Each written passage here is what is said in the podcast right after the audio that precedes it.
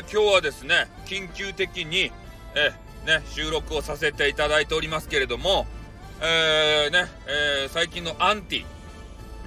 がいるじゃないですか。アンティの正体が判明しましたよ。そして、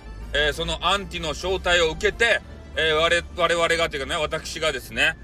今後どうやっていくのか、どういう方向性でやっていくのか、これが定まってまいりました。なので発表させていただきます。アンティは子供さんです。正確には親御さんです。そういうことでありまして、どうやら、なんかようわからんけど不治の病のですね、子供さんがおられて、その方がですね私の番組を大好きというのが一つあります。それで、生放送あるじゃないですか。ライブが面白くないとなんか変なことばっかり言うというのでなんかちょっと嫌みたいなんですよ。それで、収録の方が面白いし、SPP ってねSPP あたりを目指すんであればやっぱり収録をやらないといけないんじゃないかというようななんか現実的な意見を持っているそんなお子さんみたいです。で、そのお子さんがですね、自分でこういろいろできないのでちょっと病に伏してベッド的なところに、ずっと 寝たきり状態ですか。でそういう状態であるみたいですね。それでもうめちゃめちゃ私が SPP に、なるのを願ってるそうです。ガチファンらしいです。で、その方が自分では打てないので、親御さんに頼んで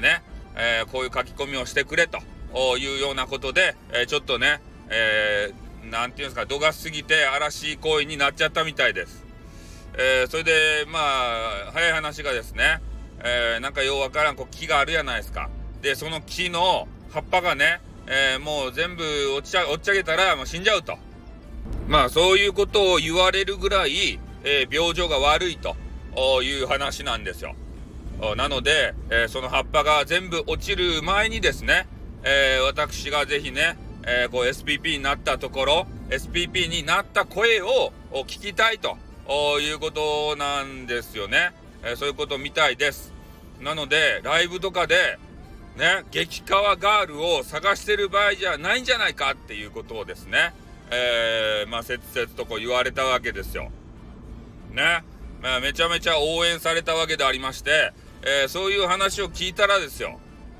私も人情こう涙もろいわけでありまして、そんなことないけどちょっとグッときまして、じゃあ頑張るかとちょっと噛んだけど頑張りましょうということをお話しさせていただいて、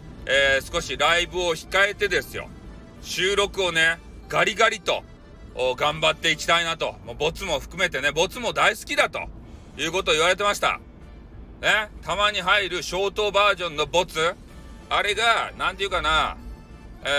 番組と番組に流れるCM みたいな形で箸休めとしてとてもいいですねというようなご意見もいただいて、何のご病気かはよく分かりませんけれども、そういう形でアンティが判明しましたんで、そういう形でやらせていただきたいなと思います。なので、急な方針転換をして戸惑われるスタイフさんファンがいると思いますけれどもこれからも一ファンの大切にして頑張っていきたいと思いますんで、皆さんよろしくお願いしますということでこの辺で終わります。あってー。